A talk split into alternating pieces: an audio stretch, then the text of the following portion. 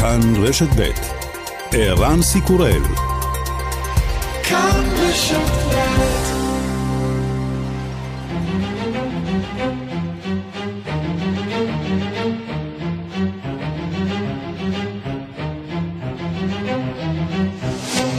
השעה הבינלאומית 16 ביוני 2020 והיום בעולם.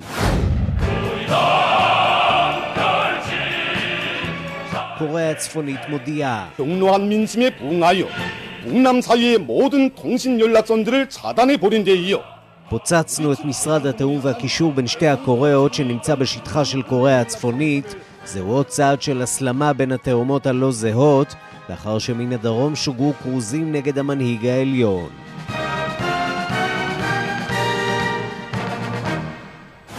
This is the biggest military story in a decade.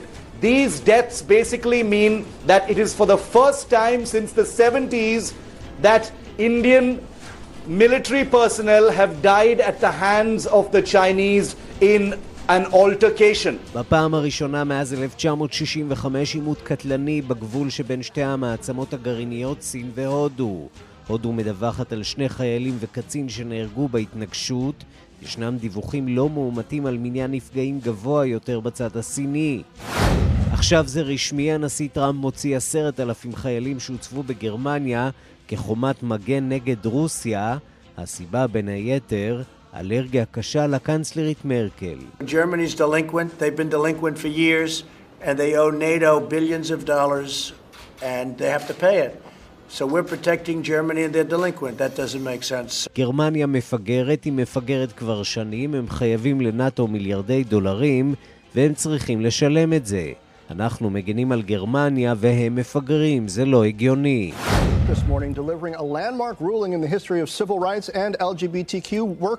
בית המשפט העליון של ארצות הברית קובע אין להפלות אדם בעבודה מחמת נטייתו המינית או הזדהותו המגדרית.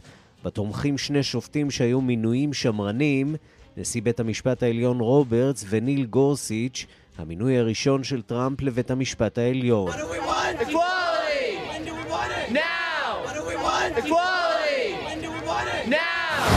אירופה נפתחת, הגבולות הפנימיים בין מדינות שנגן הוסרו, עכשיו לומדים לחיות לצד קורונה. למשל, מה עושים עם המסכה במטוס כשצריך לחבוש מסכת חמצן. Remove your protective face mask immediately.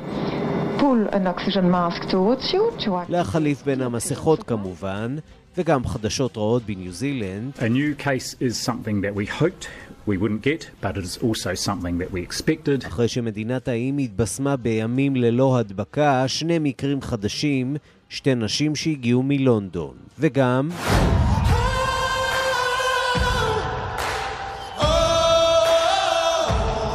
טקס פרסי האוסקר נדחה בחודשיים, ואילו באירופה כבר מתחילים לתכנן את תחרות האירוויזיון שתתקיים בשנה הבאה, אם תרצה קורונה, ויש כבר תאריכים חדשים.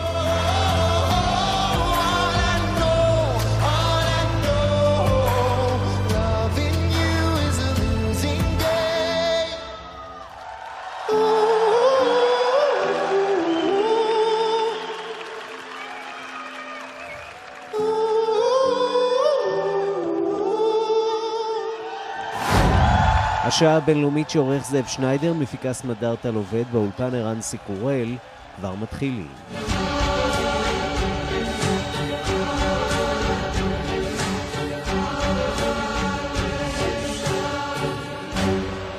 שלום רב לכם ושלום לטכנאי שלנו קובי ראובני. החרפה במתיחות בחצי האי הקוריאני, הבוקר פוצץ צבא קוריאה הצפונית את משרד הקישור שנמצא באזור התעשייה המשותף לשתי הקוריאות. מדובר אה, בהסלמה שנמשכת כבר אה, כמה שבועות. שלום לכתבת תחום החוץ מאיה רכלין. שלום ערן. ואם אה, חשבנו שהעם הצפון קוריאני ודאי ידע מהסיפור הזה, אז לפחות אה, נכון לעכשיו, אני צופה אה, ממש עכשיו בשידור ישיר בחדשות אה, מהטלוויזיה הצפון-קוריאנית. יש שם אה, כתבות נרחבות על אה, אריה ים חדש בדולפינריום של פיונג הם מצוינים ב- בלייצר חדשות ולעקוב אה, באדיקות. הרבה צבע, הרבה הרבה צבע. אבל אה, כבר היו מעט דיווחים אה, מהתקשורת הצפון קוריאנית, אבל בואו נתחיל קודם בדיווח שמגיע דווקא מהדרום, הרגעים שבהם כלי התקשורת המקומיים מבינים שיש איזשהו פיצוץ באזור המפורז. הנה. 오늘 오후 2시 49분 개성공단 남북연락사무소가 폭파됐습니다. 자세한 소식은 보도국을 연결해서 알아보겠습니다. 한수연 기자 전해주시죠. אז אה, בסביבות השעה שתיים, כמו שאתה שומע, הכתבת אה, עולה אפילו בטלפון, כי אין זמן להתכונן. אה, פיצוץ במשרד הקישור הבין-קוריאני שנמצא בצד הצפוני של אה, אזור התעשייה המשותף, שמתפוצץ על ידי הצבא. אה, בצפון קוריאה. אחרי זמן קצר בפיונגיאנג מאשרים את הדיווחים הללו. ערן, עכשיו בוא נשמע את הדיווח של הטלוויזיה הממלכתית של קוריאה הצפונית. 북남 공동연락사무소가 완전 파괴됐습니다. 북남 공동연락사무소가 6월 16일 완전 파괴됐습니다. עכשיו תראה, רן, אפשר ממש לעשות הבדלות בין הקריין הדרום קוריאני עד לצפון קוריאני, אבל מה שזה אומר כאן זה שהטמענו אמצעים להשמדה של משרד הקישור המשותף כחלק מניתוק כל הקשרים שלנו עם הדרום. הפיצוץ הטרגי הזה, מציין קריין החדשות, נערך בתור דרך להעניש את העריקים שברחו מקוריאה הצפונית לדרומית, ואת הרשויות בקוריאה הדרומית שהעלימו עין מהם ומהפעילות שלהם. עכשיו, מועצת הביטחון הלאומי של קוריאה הדרומית מתכנסת uh, לפגישת חירום. שם, לפי מה שמדווחים, אומר הנשיא מון ג'ה אין שהוא מובך מפעולה של פיונג יאנג, בעיקר כי לפני זה דיברו איתו בכלל uh, בהצהרות uh, מלאות שלום, אבל סאול מאיימת בתגובה חריפה על כל פרובוקציה שתגיע מהצפון. וערן, זה לא מאוד מפתיע, כבר כמה שבועות שהמתיחות בחצי האי עולה. אחת הסיבות היא גם עניין העריקים שציינו בטלוויזיה הקוריאנית, וסיבה נוספת היא פליירים שהועברו מקוריאה הדרומית ובהם מסרים נגד השלטון בפיונג יאנג, אבל זאת לא הסיבה היחידה שקוריאה הצפונית עושה את זה. בחצי עין הם פוזלים עכשיו לעבר ארצות הברית בתקווה שאולי האיום על קוריאה הדרומית יגרום לארצות הברית להפסיק להטיל עיצומים כלכליים על קוריאה הצפונית. אם אתה זוכר, כשבפגישות לפני שנתיים בין נשיא ארצות הברית דונלד טראמפ ושליט קוריאה הצפונית קים ג'ונג און, הבטיחו לנו פירוז גרעיני של חצי האי הקוריאני, הבטיחו לנו הסרה של הסנקציות אה, מעל קוריאה, אבל... כבר מתחילים להריח את ביידן אה, בקצה של בדיוק. עוברות שנתיים, היחסים תקועים כמו שהם ואין שום התקדמות. ולכן כבר יותר מחצי שנה שקוריאה הצפונית אה, מעלה הילוך לפחות באיומים שלה לפעול אה, צבאית, אולי אפילו נגד ארצות הברית, כך רמזו שם. אבל יכול להיות שפשוט עכשיו הם הולכים להגביר את הלחץ לכיוון קוריאה הדרומית, בתקווה שבארצות הברית יעשו עם זה משהו לפני שטראמפ יוצא מהבית הלבן. מאיה רכלין, כתבת חדשות החוץ, תודה. תודה. ושלום לדוקטור אלון לבקוביץ'. שלום ערן, מה שלומך? לא רע בכלל, מומחה לחצי האי הקוריאני ממכללת בית ברל ואוניברסיטת אה, בר אילן. אנחנו אה, כהרגלנו ממשיכים לצפות אה, בעודנו משוחחים בטלוויזיה הצפון קוריאנית. שם דיווחים נרחבים כרגע, אגב, דווקא מהפגנות בארצות הברית, הפגנות נגד השלטון בעקבות מותו של ג'ורג' פלויד. על זה מדווחים שם בהרחבה, אבל מתנגדים פוליטיים למשטר הם לא כל כך אוהבים, וזו בעצם המטרה של הפעולה הזאת היום, נכון? נכון, יש פה אה, דבר מעניין, מכיוון שהנושא הזה של הבלונים עם הפליירים שהעריקים הצפון קוריאנים אה, אה, שיגרו לקוריאה הצפונית, אה, הנושא הזה התקיים במשך אה, זמן רב. ופה לראשונה הצפון קוריאנים בחרו את הסוגיה הזו על מנת אה, להחריף את המתח בין אה, קוריאה הדרומית לצפונית, כי בעבר אה, הם מדי פעם לפעם יצאו, איימו לראות את הבלונים שמשוגרים מהצפון, ופה הצפון קוריאנים בחרו את היעד הזה במטרה להעביר מסר, כפי שמאיה רחלין ציינה, כדי להעביר מסר לדרום קוריאנים שאנחנו לא מרוצים.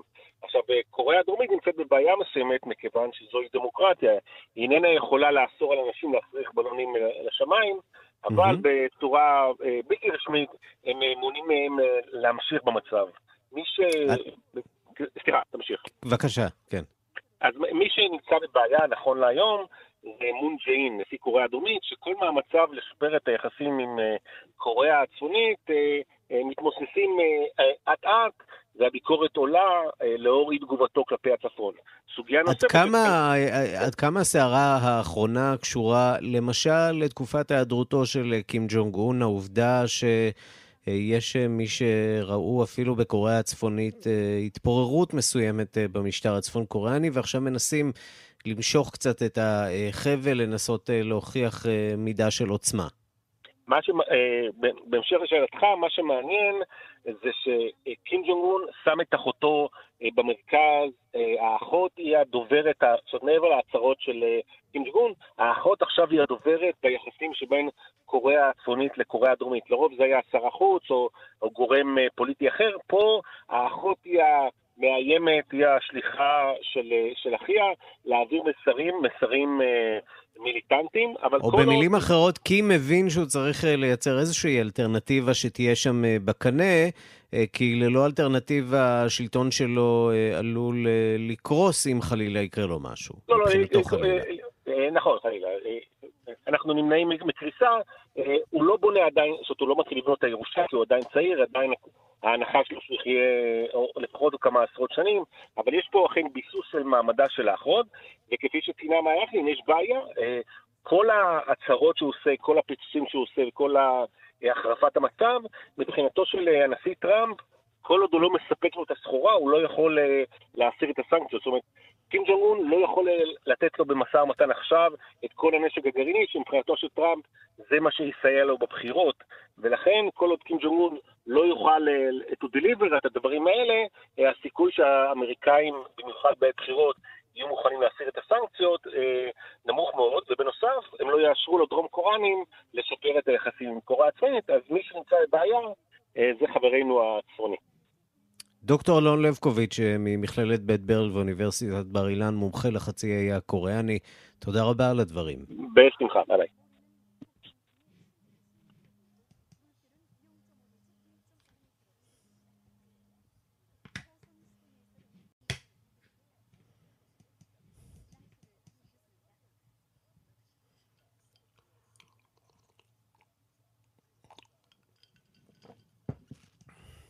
השעה הבינלאומית, אז בזמן שארצות הברית ישנה, שני אירועים דרמטיים שמתרחשים. האחד, קוריאה הצפונית ממוטטת את משרד השיתוף, שיתוף הפעולה בגבול בין שתי המדינות, בין קוריאה הצפונית לקוריאה הדרומית, ובגבול בין הודו לבין סין, עימותים אלימים. בפעם הראשונה שם מזה שנים כבר יש הרוגים, הרבה מאוד התפתחויות, ואנחנו רוצים לדבר איתך, כתבנו בוושינגטון, נתן גוטמן. שלום ערן. תחילה אולי לאירוע שמתרחש בקוריאה הצפונית, והמטרה של קים ג'ונג און כמובן היא לא לדרום, אלא בראש ובראשונה לוושינגטון. כן, ברור, אנחנו יודעים שמורת הרוח שלו מופנית כלפי וושינגטון, התחושה הזאת של הצפון קוריאנים, שמה ש... נראה לפני שנתיים אולי כאיזושהי התחלה של מבחינתם כניעה אמריקנית או הסכמה אמריקנית לנרמל יחסים, לכונן יחסים בתמורה ללא הרבה מצידם, שזה יתפוגג ושלא יוצא להם הרבה ממערכת היחסים הזאת, ולכן במקום אולי לכוון ישירות כלפי ארצות הברית, הם מכוונים כלפי השכנה הדרומית כדי להגיע בעקיפין למצב שבו הם לוחצים על ארצות הברית. תגובות אמריקניות לאירועים של הלילה עדיין לא ראינו באופן רשמי, אבל לכל אורך החודשים האחרונים, בשעה שקוריאה הצפונית מחריפה את הרטוריקה שלה ואת האיומים שלה כלפי ארצות הברית וכלפי השכנות שלה, האמריקנים אומרים אותו דבר, תראו, מבחינתנו לא השתנה שום דבר. אם רוצים לעשות שיחות רציניות, זה חייב להיות על בסיס של פירוז גרעיני והתחייבות צפון קוריאנית לפרק את התוכנית הגרעינית שלהם, וכל עוד זה לא קורה, אי אפשר להתקדם איתם לשום מקום. ברור שזה לא קורה, זה אולי גם עומד קצת בניגוד ל, לרוח הדברים או, או ל, לרוח ההבנות שהשיג טראמפ, או כפי שהציג אותם טראמפ אחרי הפגישה שלו עם קים. כן, ובעולם בעיקר מזהים עכשיו חולשה אצל ארצות הברית, גם בעקבות משבר הקורונה שהוכיח מידה של חוסר יכולת של השלטון המרכזי לשלוט באירועים. לצד זה המחאות הנרחבות ברחבי ארצות הברית. זה ואקום, ואקום מנהיגותי במידה רבה, שאליו נראה שרוצים להישאב לא מעט גורמים בזירה הבינלאומית. כן, כמובן ש, שזה גם הכל, יש ואקום גדול יותר שנובע מהעובדה שארצות הברית בשנים האחרונות הכריזה על מדיניות של פנייה פנימה, של אמריקה תחילה, של פחות מעורבות בעולם, וזה משליך גם על כל סכסוך אזורי אחר, אבל ברור שכרגע לפחות תשומת הלב האמריקנית לא נתונה לענייני העולם, ועד כמה שזה תלוי בממשל, אם אפשר להניח לרגע לעולם ולהתעסק בעניינה שלה, ארה"ב הייתה מעדיפה את זה, כאשר כמובן הנושא המרכזי סליחה, שעל הפרק כרגע הוא האי השקט הפנימי בארצות הברית בגלל, ה, אה, בגלל ההפגנות, בגלל המחאות, בגלל יחס המשטרה לאזרחים אפריקנים אמריקנים, ובהקשר הזה דווקא טראמפ מנסה לפעול. היום הוא יציג אה, בשעות אה, הערב, לפי שעון ישראל, את הצו הנשיאותי שלו, שאמור לעסוק בחלק מהבעיות האלה, מבעיות השיטור בארצות הברית. זה צו די חלקי שבסופו של דבר אה, מעודד משטרות, אה, וצריך להזכיר תמיד בהקשר הזה, משטרות בארצות הברית הן עניין מקומי, לא עניין פדרלי, ולכן הסמכות של הממשלה הפדרלית בנושא הזה היא מוגבלת, אבל אה, הצו הזה מעודד משטרות לנקוט בצעדים לחינוך לשימוש בפחות אלימות ומבטיח יותר תקצוב פדרלי לתחנות משטרה, למשטרות מקומיות שיעשו כן, זה רחוק ממה שהמפגינים דורשים, זה גם רחוק ממה שהדמוקרטים בקונגרס מנסים לחוקק, אין בזה התייחסות ישירה למשל לשאלה של חוקיות אה, השימוש בחנק אה, כלפי שוטרים, אמ, אבל יש כאן איזושהי התחלה ואיזושהי הכרה לפחות, שגם בבית הלבן מבינים שצריך לעשות משהו כדי אמ, להקשיב ולהתייחס לטענות של האנשים ברחוב. אז בואו נשמע דברים שאומר uh, הנשיא טראמפ uh, בנושא הזה, בנושא uh, התפרצות הקורונה והבדיקות, למעשה נושא אחר. הנה. Our testing is so far advanced, it's so much bigger and better than any other country that we're going to have more cases. We're always going to have more cases. And as I said this morning, that's probably the downside of having good testing is you find a lot of cases that other countries who don't even test don't have. If you don't test, you don't have any cases. If we stop testing right now, we'd have very few cases, if any. הנשיא טראמפ מדבר כמובן על עלייה בתחלואה, עלייה בשיעורי התחלואה בכמה וכמה מדינות בארצות הברית, לא מעט מדינות. כן, הזכרנו שני דברים שארצות הברית עסוקה בהם בתוך הבית פנימה, גם אה, אה, מהומות הגזע וגם אה, השאלה הזאת של התפרצות המחודשת של נגיף קורונה, וההסבר של הנשיא לעניין הזה הוא, הוא הסבר שנשמע אולי קצת פשוט, אבל הוא, הוא מופרך לגמרי. הטענה שלו היא שאין עלייה במקרים. העניין היחיד הוא הברית בודקת כל כך הרבה, ולכן המספרים עולים. היו כלי תקשורת שבדקו את זה מול הנתונים, ומצאו שהעלייה בתחלואה מקורונה היא גבוהה יותר מהעלייה בקצב הבדיקה, כך שזה לא מדויק. אבל סגן הנשיא מייק פנס למשל, אה, כך דיווח הניו יורק טיימס, בשיחה עם אה, מושלי מדינות, אמר להם, תדגישו את המסר הזה כשאתם מדברים, תגידו לציבור שהעלייה היא בגלל אה, העלייה במספר הבדיקות שאנחנו עושים, לא בגלל שיש התפרצות מחודשת של התחלואה, ותעודדו אותם להמשיך ולפתוח את העסקים כרגיל.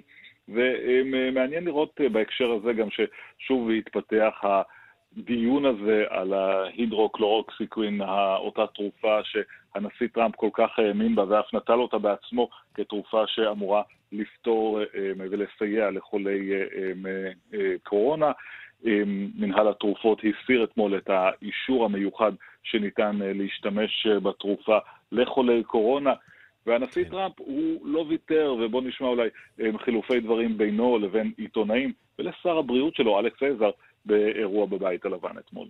He's asked for it, and we're sending it. I can't complain about it. I took it for two weeks, and I'm here. Here we are. And it, we've had some great studies. I didn't know about the report that Jeff asked about, or the statement, but we've had some great reports coming out of France, coming out of Spain, coming out of other places. The only place we don't get necessarily reports are coming out of Alex's agency or wherever they come from. Uh, I don't understand that, Alex. What is it exactly? Because I have had so many people that were so thrilled with the results.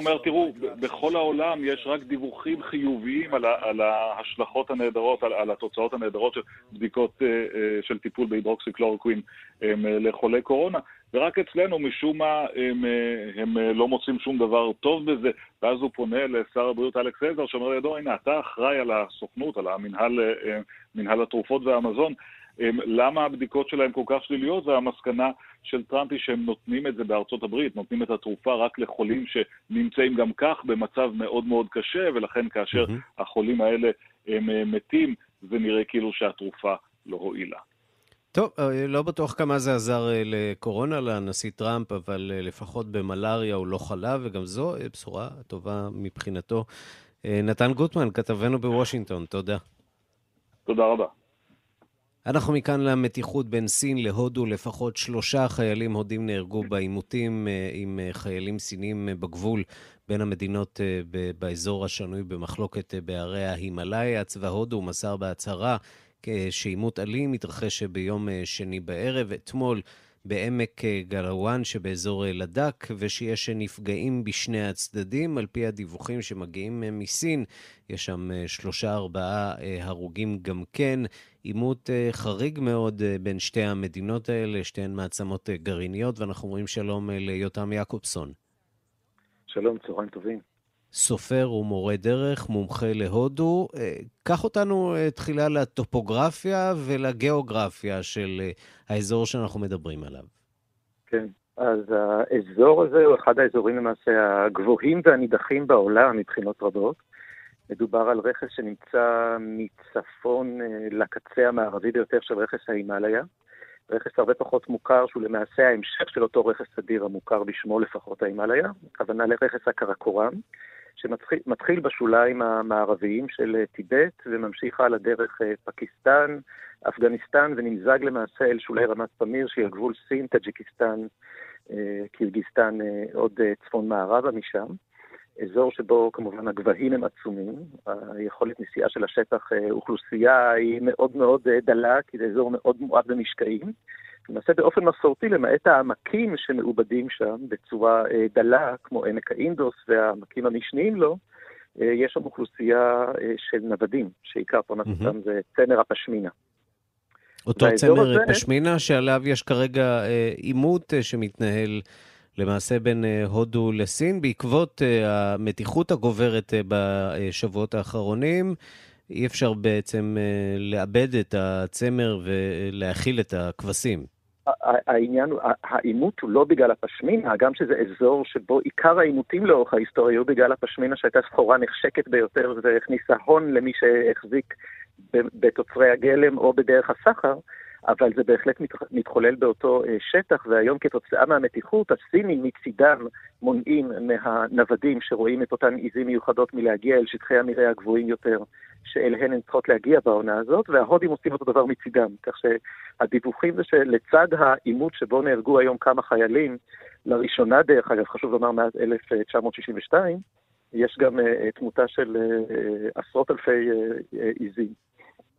רק שעכשיו כדי... אנחנו מדברים באמת על שתי מעצמות גרעיניות שמתכתשות באזור הגבול. מה בעצם גרם להתפרצות הנוכחית? קשה לומר מה גרם להתפרצות הנוכחית, אנחנו רואים שהמתח הזה מתקיים לאורך כל ההיסטוריה של המדינות הללו. כלומר, למעשה, אה, מאז אה, אה, המהפכה הקומוניסטית בסין והתחזקותה של אותה מדינה, החל מ-1949 וראשית שנות ה-50, קצת מאוחר לעצמאותה של הודו, שהקדימה את המהפכה הקומוניסטית בשנתיים עם עצמאותה שלה, יש mm-hmm. מתיחות בין המדינות הללו, שעניינה נוגע לכמה מקומות. לכמה אזורים לאורך אה, ההימאליה, אה, והמוקד האקוטי ביותר הוא באמת האזור שבו אה, מתחוללים עכשיו, לא אגיד קרבות, אבל בקלות רבה אנחנו יכולים עוד כמה ימים לדבר על קרבות באזור הזה, אלא אם כן באמת התפכחו שם משני אברי המתרס ומשני אברי הקרחון. למעשה האזור הזה זה אזור שבו הגבולות המודרניים אינם מוגדרים לחלוטין. אה, כל אחד אה, מגדיר את הגבולות אה, לשיטתו או לדעתו. גבולות כן הוגדרו בהסכמים מאוד מאוד ברורים בין המדינות השונות במרחב במהלך המאה ה-19. כלומר, למעשה, עם עלייתו של אה, שליט סיקי, שקנה את השטח של קשמיר מהבריטים בהסכמה מלאה איתם, הוא קיבע אה, כשליט, דרך אגב, הוא השליט שיצר את אותה יצירת כלאיים שאנחנו מכירים היום במפת הודו המודרנית, ג'אמו וקשמיר. Mm-hmm. הוא למעשה שליט ג'אמו, הוא משתלט על קשמיר שאותה הוא רוכש... שלמעשה כבר לא נמצאת במפה ההודית כג'אמו וקשמיר מאז למעשה השנה שעברה. אז פירק נרנדרה מודי את ההלחם המעט משונה הזה. סיפור מורכב, עוד לא נגענו בכלל בבוטן ששוכנת שם באזור, אבל אנחנו נאלץ להסתפק בטעימה הזאת. ולחזור אולי שוב עם טעימה רחבה יותר בהזדמנות הקרובה. יותם יעקובסון, סופר ומורה דרך, מומחה להודו, תודה רבה לך על הדברים. בשמחה. אנחנו uh, לספרד, כבר ראינו כמה וכמה פעמים לאורך uh, מחאת uh, ג'ורג' פלויד, כיצד כוכבי ספורט כמו מייקל ג'ורדן ולברון ג'יימס נוקטים עמדה ומביעים תמיכה במפגינים שצועדים ברחובות הערים בארצות הברית. והנה ביממה האחרונה אנחנו כבר מתחילים לראות כיצד השיח של ההפגנות חודר לעולם הספורט האמריקני. אנחנו כמובן בארצות הברית. שלום לקשב תחום החוץ בן יניב. כן, שלום ערן. נושא קצת אחר היום, לא ספרד ממני כן. הפעם.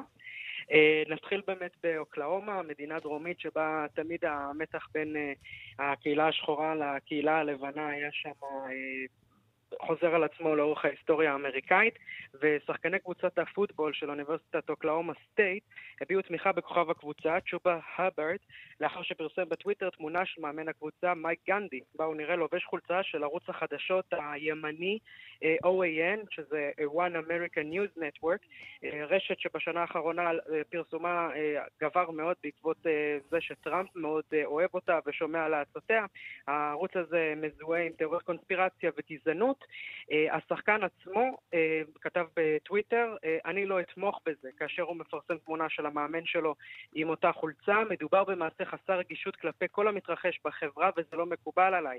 השחקן שהוא כוכב הקבוצה כאמור איים, לא אעשה דבר עם אוקלאומה סטייט אה, עד שהם לא ישנו דברים. לאחר הבעת תמיכה מצד כל סגל השחקנים והאוניברסיטה, הגיע המאמן אה, גנדי להסכמה עם בכיר שחקניו, והשניים פרסמו סרטון משותף, בו אומר המאמן כי הוא מבין לאחר שיחה עם שחקניו כי הדבר היה מעשה לא רגיש בזמן הזה. בואו נשמע חלק מדבריו של המאמן. Players feel like that can make our organization, our culture even better than it is here at Oklahoma State. And I'm looking forward to making some changes, and it starts at the top with me, and we got good days ahead. כן, אז אנחנו שומעים כאן את מייק גנדי, מאמן אוקלהומה סטייט, הוא אומר, אני מברך על כך שהשחקנים שלנו תורמים לשינוי התרבות של הארגון, הבנתי שפגעתי ברגשותיהם ואני אפעל כדי לעשות אה, שינויים. אז באמת רואים איך המחאה הזאת, ראינו הרבה שחקני כדורסל וכוכבי ספורט שחורים ושאינם שחורים מביעים תמיכה אה, בתנועה שהתחילה אה, להציף את אה, רחובות ארצות הברית בעקבות אה, מותו של ג'ורג' פלויד. אולי דבר שקצת חסר מאזור אה, זירת הוליווד, שעד כה uh, תגובה חזקה uh, בעד ההפגנות האלה לא הגיעה. Mm-hmm. Uh, מכאן uh, נעבור ערן uh, לבריטניה, שם שילוב בין עניינים גזעיים לענייני הקורונה. אה, כן, שחקן בכיר בנבחרת אה, אנגליה, מוביל עכשיו קמפיין נגד הממשלה, שלדעתו לא עושה מספיק אה, למגר את הרעב שפרץ בממלכה בעקבות משבר קורונה. בדיוק, והשחקן הזה, ערן שמו אה, מרקוס רשפורד, אה, שחקן מנצ'סטר יונייטד, אה, בעל צבע עור שחור, פתח בקמפיין ציבורי שמרכזו קריאה לממשלת בריטניה להמשיך במשלוח ארוחות בית ספר חינמיות, גם במהלך חודשי הקיץ, זאת על רקע הדיווחים המדאיגים על רעב ומצוקה תזונתית בקרב משפחות קשות יום בזמן משבר קורונה. רוב המשפחות האלה מורכבות כמובן מבני מיעוטים. אנחנו גם יודעים, ערן, מפרסומים שונים בבריטניה וגם בארצות הברית, שעיקר הנפגעים ממגפת הקורונה, גם בחולי וגם באופן הכלכלי, היו אה, בני קהילות אה, שחורות ובני מיעוטים בשתי הארצות האלה. אה, רשפורד פנה במכתב פומבי לממשלה ולחברי פרלמנט וכתב, המערכת לא בנויה כך שמשפחות כמו שלי יצליחו. אך משרד החינוך סירב לשנות החלטתו עד כה. רשפורד, שהחל בקמפיין אגרסיבי ברשתות החברתיות, כבר מצליח ללחוץ את ממשלת ג'ונסון, כאשר שורה של יושבי הספסלים האחוריים של המפלגה השמרנית בפרלמנט החלו לקרוא לממשלתם להתחיל ולשנות כיוון. גם פירס מורגן, מנחה תוכנית הבוקר הנצפית של רשת ITV, הצטרף לביקורת על הממשלה וקרא למט הנקוק, שר הבריאות, להתערב בסוגיה.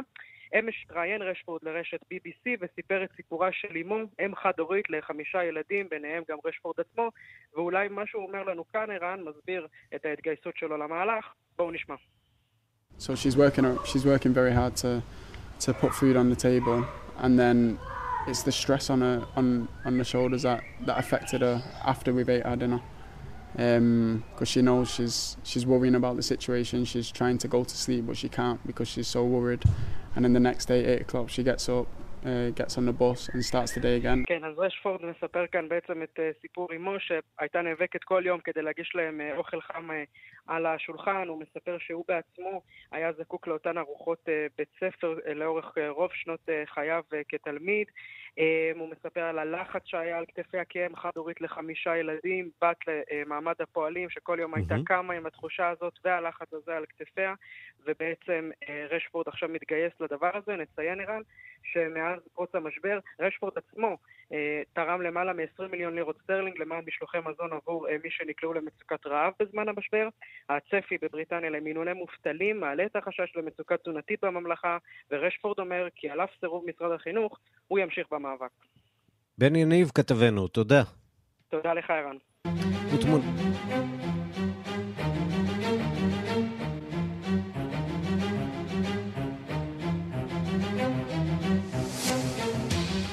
ותמונת מצב עולמית על נתוני הקורונה ברחבי העולם בדיווחה של כתבת חדשות החוץ נטליה קנבסקי. ביבשת אמריקה הנגיף מתפשט במהירות בצ'ילה, מקסיקו ופרו. אלפי נדבקים חדשים מתווספים שם לרשימה הרשמית כל יום. בבייג'ין ממשיכים במסע אבחון המוני, לאחר שעשרות אנשים נדבקו בקורונה בשוק הסיטונאי הגדול בבירה. Last week, China reported a new cluster of cases in Beijing. after more than 50 days without a case in that city. More than 100 cases have now been confirmed. The origin and extent of the outbreak... בשבוע שעבר סין דיווחה על מוקד חדש של התפרצות בביג'ין, אחרי יותר מ-50 ימים בלי מקרי הידבקות חדש בעיר. יותר מ-100 מקרים אושרו עד כה, המקור וההיקף של ההתפרצות נחקרים כרגע, אמר ראש ארגון הבריאות העולמי תדרוס אדנום גיברייסוס. ראש תוכנית החירום בארגון, דוקטור מייקל ריין, הדגיש שבכל מדינה המצב המצב מתפתח בצורה שונה,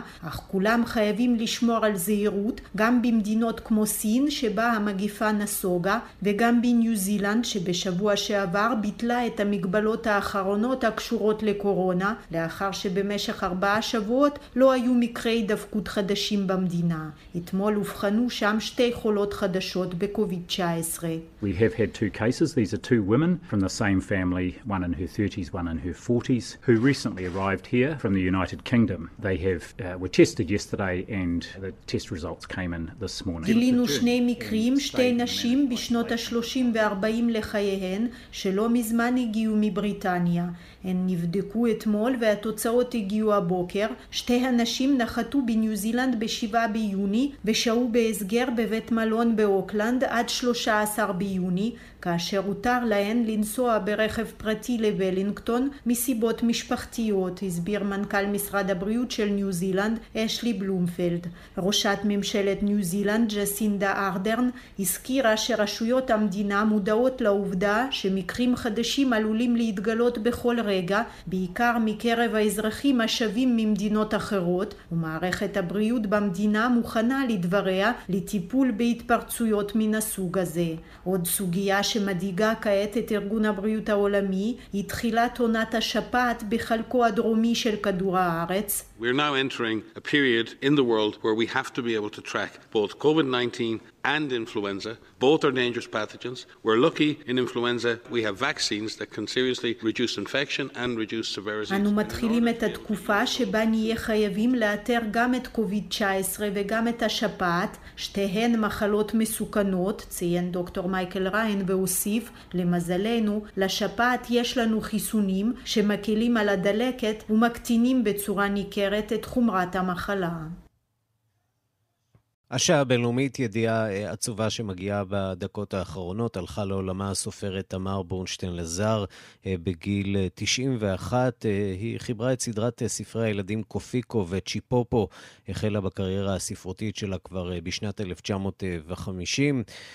מאז החלה בקריירה שלה כתבה כ-330 ספרי ילדים והותירה בעל ושלוש בנות. תמר בורשטיין לזר, כמובן חלק בלתי נפרד מהילדות הישראלית של כל מי שאוהב ואהב לקרוא.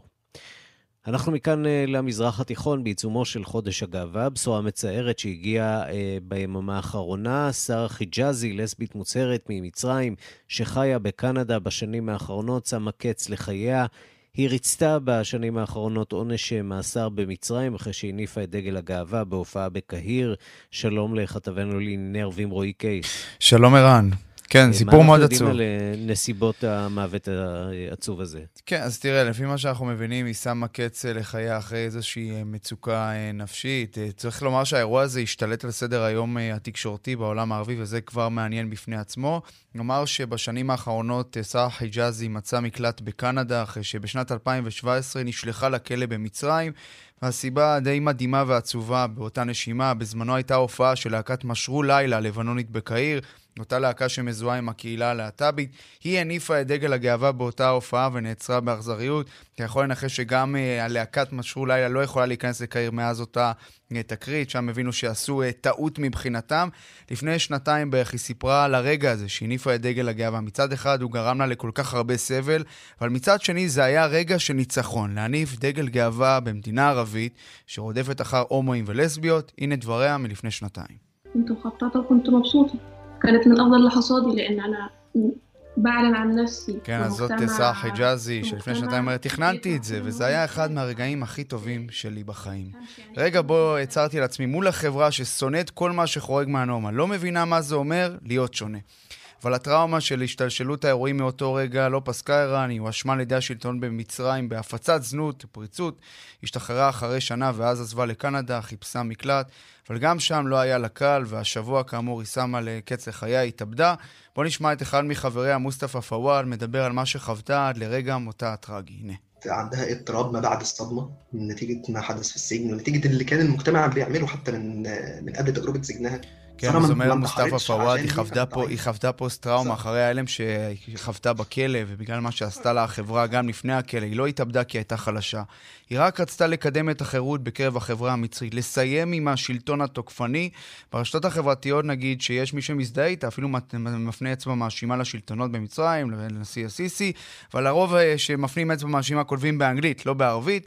ואם רוצים להבין עד כמה הכרה בהומואים ובלסביות כבני אדם לגיטימיים באותן מדינות רחוקה, אז כדאי להסתכל על מה שכתב ממש השבוע המוסד שמפרסם פסקי הלכה במצרים, שם התייחסו בעיקר להתאבדות של סאח חיג'אזי ולא לסבל שלה בשל נטיית המין שלה, וכך נכתב בציוץ שפורסם ברשתות החברתיות: התאבדות היא פשע חמור ביותר, פשע שאין למצוא לו תירוצים או להזדהות עמו, אלא לראות בו כמחלת נפש שאפשר לטפל בה באמצעות מומחים לנושא.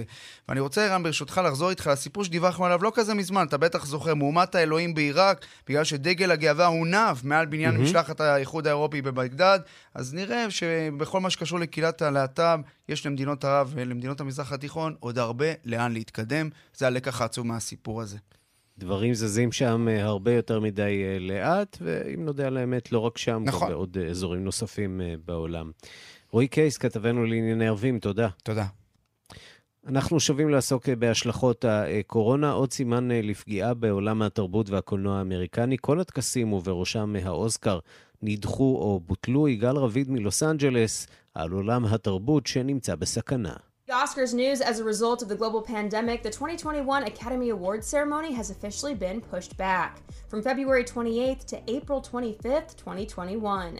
And the Oscars eligibility period for feature films, which began on January 1st, 2020 and was set to expire at the end of December, has been extended to February 28th, 2021. זה קרה בעבר שלוש פעמים בנסיבות טרגיות ב-93 שנות האקדמיה לקולנוע, וגם בשנה הקרובה טקס האוסקר יידחה בחודשיים ימים ויתקיים רק בסוף חודש אפריל. בכך הופכת שנת 2021 רשמית לשנה נוספת שתספוג את נזקי מגפת הקורונה. כפי שדיווחנו בהרחבה בחודשים האחרונים, תעשיית הבידור האמריקנית, כמו אחיותיה בעולם וגם בישראל צריך לומר, נפגעה קשה מההשבתה המוחלטת של חיי התרבות והחיים בכלל. אולמות הקולנוע נסגרו, חלק מהסרטים יצאו בהפצה דרך שירותי הסטרימינג ואתרי הצפיות, אחרים נדחו עד שהעניינים יתבהרו והשאר יצאו גם הם בקיץ אונליין. בשלב הזה כלל לא ברור מה יהיה בחורף הבא, וכיצד, אם בכלל, ייראה האביב שלאחריו, האם ניתן יהיה לקיים את הטקסים הזוהרים, עם הכוכבים הנוצצים, השטיחים האדומים, כי מה הטעם בפרסים בלי לראות את כל המפורסמים. ההוליווד ריפורטר, שמבשר ראשון על השינויים האלו אתמול, מפרסם הלילה במקביל שבוטלו שני טקסים חשובים נוספים, ה Sci-Tech וה Governors. כל לוח הזמנים של הסיפור הנדחף הוא קדימה כדי להספיק להעלות סרטים חדשים וגם להגיש מועמדויות, ובסך הכל אפשר להגיד איזה שנה מוזרה. בטקס פרסי האוסקר וגלובוס הזהב יוצגו סרטים שאיש בעצם לא הלך לקולנוע לראות, אלא כאלו שנצפו בבית, כנראה, למעט בודדים שיצאו לפני שיתוק הקורונה. עוד חדשות מעניינות, יהיו לנו סרטים על משבר הקורונה, יהיו, כן, יש כבר כמה, וגם על מאבק השחורים שתופס את הכותרות בשבועות האחרונים. הבעיה הגדולה תהיה בשנה הבאה כאשר סרטים בקולנוע ובטלוויזיה שהפקתם נעצרה או בוטלה בגלל המצב לא יגיעו למסכים. מה ישדרו? לא חשוב אילו מסכים, המשבר עתיד רק להתעצם. החדשות המשעשעות בכל הסיפור הזה הם מתחמי הדרייבין שהיו פופולריים פעם, תשאלו את ההורים, ומזמן עברו מן העולם, והנה עכשיו הוקמו בזריזות על ידי יזמים שוודאי זוכרים אותם לטובה, לא בהכרח בגלל הסרטים. Woke up at night, I heard floating chords, במה נסיים? בשיר מסרט האירוויזיון הראשון בארצות הברית, The Eurovision Song Contest, סרטו החדש של הקומיקאי וויל פארל, שעולה בשבוע הבא בנטפליקס וצפוי להיות להיט אחרי שהאמריקנים החלו מגלים את התחרות הצבעונית וההפקה אפילו התארחה בתחרות שהייתה כאן בארץ. הנה השיר וולקנמן מתוך הסרט, פרודיה על הלהקות הסקנדינביות בתחרות. יגאל רביד, השעה הבינלאומית בהוליווד.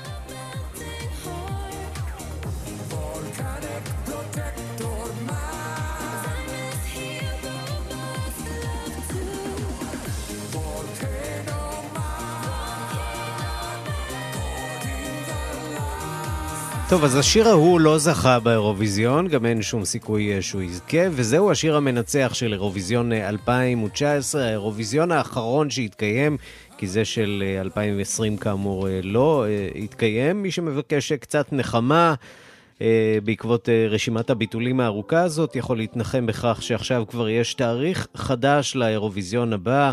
18, 20 ו-22 במאי בשנה הבאה, זה יקרה ברוטרדם. נקווה שעד אז קורונה כבר תהיה הרחק הרחק מאחורינו. דנקן לורנס. I carried it, carried it, carried it home. I'm afraid of all I am. My mind feels like a foreign land. Silence ringing inside my head. Please carry me, carry me, carry me home. I've spent